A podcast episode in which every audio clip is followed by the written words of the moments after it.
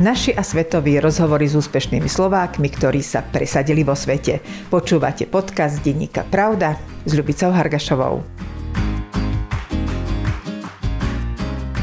Detstvo prežila s rodičmi na geologickom výskume v Mongolsku. Krajina ju mimoriadne fascinovala.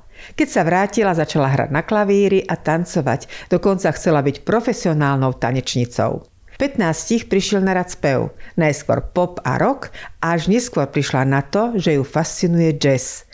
Už 6 rokov žije v New Yorku a s hudobníkmi zvučných mien si plní svoj sen. V Lani sa dokonca jej album Universal Ancestry dostal do širšej nominácie na prestížnu americkú hudobnú cenu Grammy.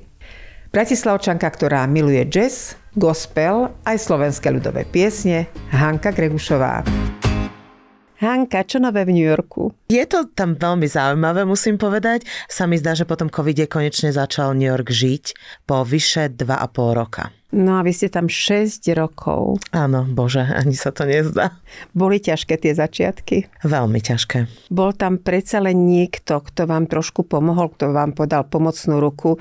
Určite, že tá pomocná roka bola od Cassandry Wilson, niekoľkonásobnej um, Grammy uh, ocenenej speváčky jazzovej, pre ktorú som otvárala na novej scéne v roku 2014 koncert a stali sme sa priateľkami, jej sa veľmi páčilo práve to spracovanie slovenského slovenského folklóru do jazzu a ten môj album Essence, ktorý sme pripravili s Ondrejom Krajňakom, našim výborným eh, jazzovým klaviristom. A z toho vzniklo takéto priateľstvo, ona potom sme zostali v kontakte, ona ma zavolala, aby som sa pripojila k nej na európske turné, ale nie ako spevačka, ale paradoxne ako asistentka tour manažera, lebo vedela o mojich manažerských schopnostiach, o mojej takej druhej kariére. A tak som ju teda doprevádzala a bola som s ňou po celej Európe Európe, bol to fantastický zážitok. Potom mi aj zo začiatku pomohla, ale potom už to bolo naozaj na mne. Kassandra povedala, keď vás počula, že tak to je generácia, ktorá bude možno lepšia ako my. Ona, ďakujem veľmi pekne, ja si to dodnes veľmi vážim a šokla ma s tým, poviem pravdu. Myslím si, že ona videla práve v tom prepojení slovenského folklóru a jazzu niečo také revolučné. No, to je niečo, čo proste ju oslovuje, čo sa jej veľmi páči ako spevačka, ktorá má korene v, práve v kombinácii country, blues, jazz, takže ona tiež mieša tie žánre hudobné a vtedy, keď ona v 90. rokoch prišla do New Yorku a pôsobila tam na tamošej scéne, tak vtedy to bolo veľmi revolučné, takisto. Hanka, ale ako ste sa vy vôbec dostali k jazzu? Ja viem, že ste hrali na klavíri, veľmi, nie že vám to nešlo, ale nemali ste k tomu vzťah. Keď ste boli malá, ste tancovali a potom ste sa venovali trošku popu. Mm. A kedy nastal vzťah k jazzu? Možno keď ste boli poprvý raz v Spojených štátoch amerických a boli ste vo Washingtone DC, alebo kde? Kde Áno. sa to stalo? Dobrá otázka. Musím povedať, že ja som si nikdy nemyslela, že budem spevačka. Ja som chcela byť profesionálna tanečnica. To Áno. bolo také moje celoživotné nejaké moto. Dokonca, keď som mala 9 rokov, tak e, k nám prišla domov pani riaditeľka hudobno-tanečného konzervatória, ktorá presviečala mojich rodičov, aby ma dali na tú školu, aby som sa stala baletkou, ale to nejako zmenilo smer, rodičia sa báli a tak to rozhodnutie vlastne ovplyvnilo môj život. Takže potom som sa tancu venovala už len amatérsky, nejako od 15 rokov spevu a tak ďalej, však spievala som aj popri tom, ale uh, to bolo také menej významné. Ja mám staršiu sestru o 6 rokov Evu mm-hmm. a Euka tiež spievala v tom čase a spievala uh, jazz. Ale ja som bola rockerka vtedy a raz som ju mala niekde zaskočiť na nejakej akcii a pamätám sa, že som sa učila ten repertoár a hovorila som si, wow, ako ľahko mi to ide tam som vycítila, že proste to je niečo, k čomu mám vzťah a dlhšie som mala vzťah aj afroamerickej hudbe, solovej R&B, ale v tých časoch e, tu naozaj nebol nikto, s kým by som ako na takej úrovni spolupracovala, tak som sa uchýlila viac k tomu pobroku a myslela som si, že teda to bude nejaká moja cesta. A potom keď som počas leta pracovala vo Washingtone DC a v roku 2001 som chcela spievať v Amerike a našla som si prácu spievajúcej čašničky. Hľadala som všade možné prácu a to sa mi zdalo zaujímavé, že aj si zarobím, aj si zaspievam. A vtedy som tam išla na konkurs a spievala som Whitney Houston na konkurze. A ten umelecký vedúci mi povedal krásny hlas, že jazz nespievaš. A dal mi prvé prvých 5 skladieb jazzových, aby som sa naučila na kazete ešte a tak vlastne som nejak začala spievať jazz, že sa to ľuďom páčilo, ten tmavý hlas. Keď som sa vrátila na Slovensko, som išla rovno do súťaže mladých talentov. Odtiaľ už je to história, spolupráca s Gabom Jonášom, našim fantastickým jazzovým klaviristom a tak ďalej a tak ďalej. Aj ste získali nejaké ocenenia na Slovensku, tuším v roku 2017 ako jediná prvá žena za 26 druhá, rokov. Prvá druhá. bola uh, Andrika Bartošová. Áno, tak ste získali cenu ja som bola trošku prekvapená, keď som si to prečítala, že jazzman, a mohli tam dať, že jazzwoman, jazz alebo niečo také. Inak ono to tak úplne, že sa nevolá, že jazzman roka, ale je to vlastne cena Ladislava Martoníka a oni to majú, že vždycky to dajú za niečo, v čom vynikáte, tak treba tam moja cena bola práve za vynikajúce interpretačné výkony v rámci jazzu. No a v roku 2007 vám vyšlo prvé CD mm-hmm. a mhm. potom v roku 2014 ďalšie ďalšie CD, to bolo všetko na Slovensku. Áno, presne tak. Mhm. A potom ste si povedali, nie je tu pre mňa živná pôda, idem skúsiť New York, alebo to bolo úplne inak? Bolo to inak. Niekedy je to tak, že vy mienite a život to mení, mm-hmm. hej. A ja som bola v takom trvalom vzťahu a myslela som si, že sa usadím a budem mať rodinu a tak ďalej, takže preto aj taká pauza je tam medzi tými CDčkami v roku 2007-2014, ale nejak to proste nevyšlo, nebolo to šťastné partnerstvo a po tom partnerstve som si tak povedala, že keď prišla tá príležitosť s tou Kassandrou, že nič ma tu nedrží a potrebujem zmenu. Mm-hmm. A že zmena je život a možno, že toto je práve teraz ten moment. Osud tak chcel. Áno. Aby ste sa rozišli s partnerom, Asi. aby ste si našli novú cestu. Presne tak, no. Neverím na náhody. Teda. To je dobre, no ale prišli ste tam, aj keď sa vám trošku potvorili dvere a mali ste tam Kasandru, museli ste naozaj sama dokázať, že viete a že na to máte a že sa tam uživíte. A v New Yorku sa uživiť, to nebolo určite jednoduché. Mm naozaj veľmi veľa skvelých muzikantov, robí niekoľko robôt popri hlavnom speve. New York je najdrahšie mesto na svete, už myslím, že teraz podľa nejakého rebríčku, takže aj ubytovanie je veľmi náročné a čo je také najdôležitejšie, keď si to tak uvedomím, je, že keď prídete do New Yorku, máte svoje sny, hej, chcete ísť za tou hudbou, chcete ich zrealizovať, ale medzi tým vy sa musíte uživiť a vlastne na tie sny niekedy nezostane čas alebo energia ani. Takže o tom je to tam ťažké ťažké, že nie je to šprint, je to beh na dlhé trate.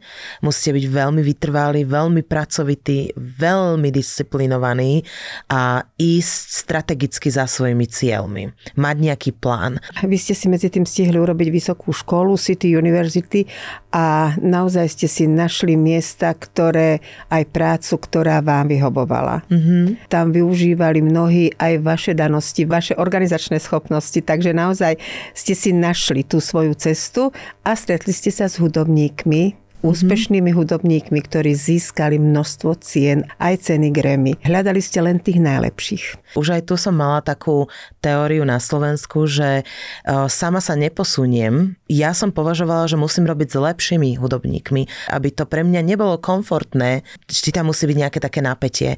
Takže na Slovensku som si aj tak vytvorila takú kapelu v podstate z najlepších jazzmenov, ktorí tu um, sú na, v mojej generácii. A potom, keď som prišla do USA, tak som mala taký pocit, že je to tiež tak, že potrebujem sa obklopiť uh, možno nie študentami mladými, ktorí uh, študovali u majstrov, ale práve tými majstrami. Chceli s vami spolupracovať, veď vás nepoznali.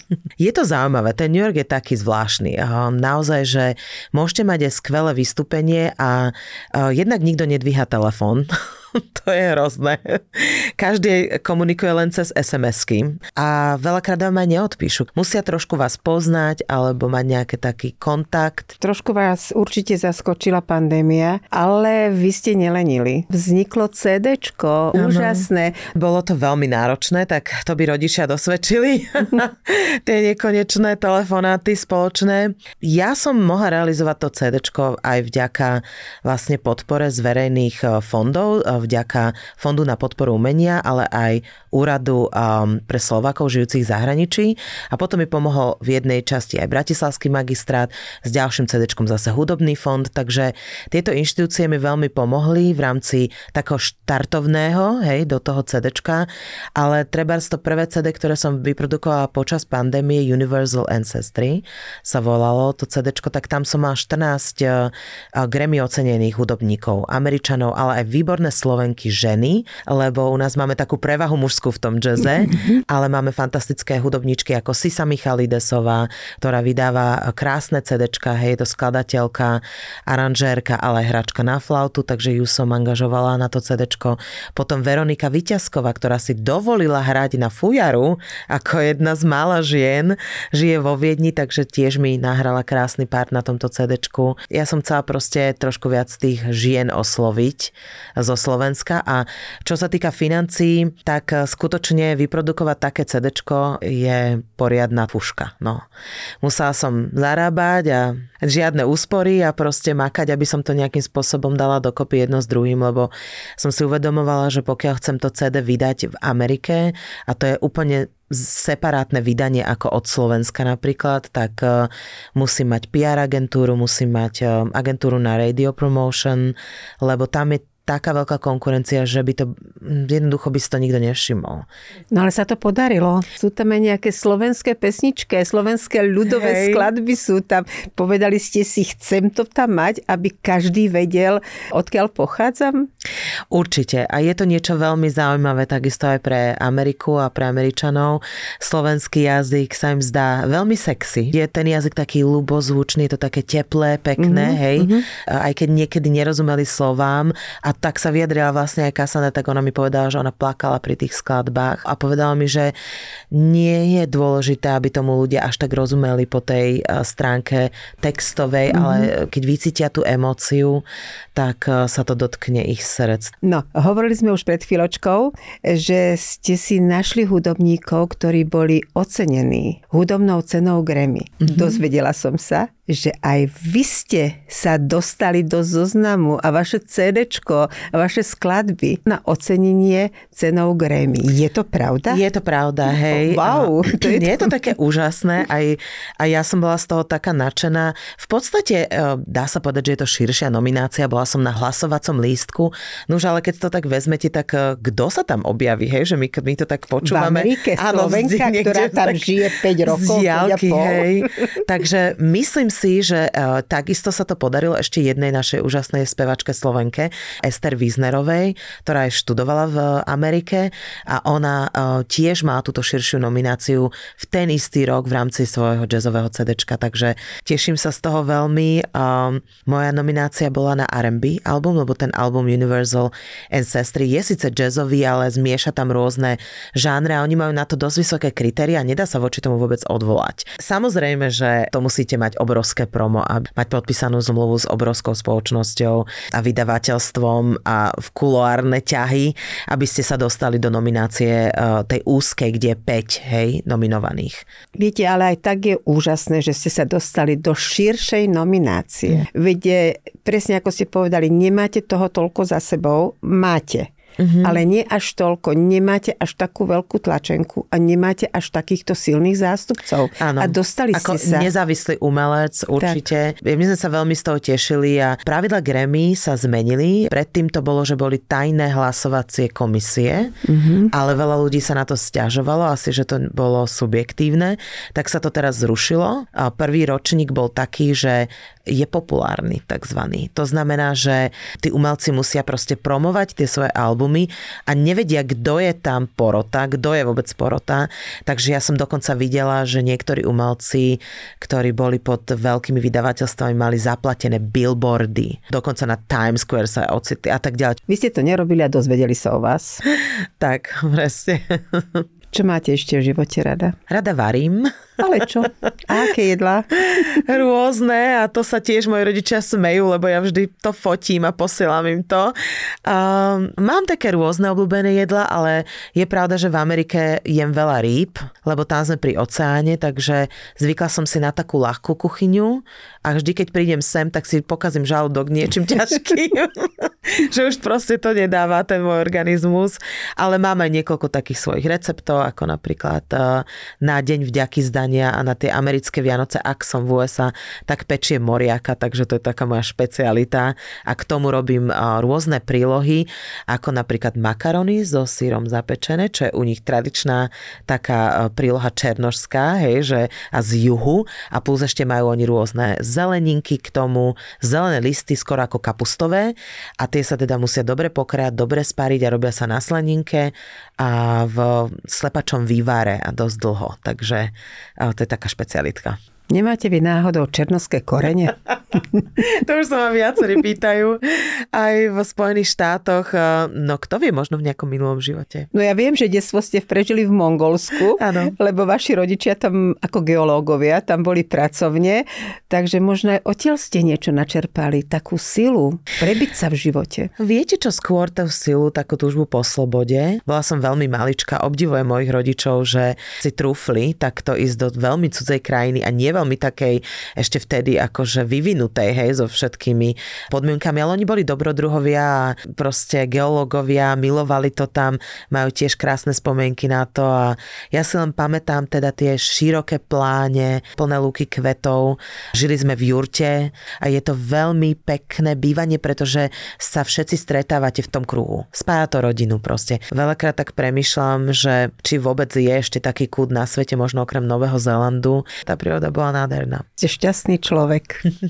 Veru som, mám naozaj Božie požehnanie za tieto krásne veci, ktoré sa mi dejú v živote. Za čo ďakujem Bohu.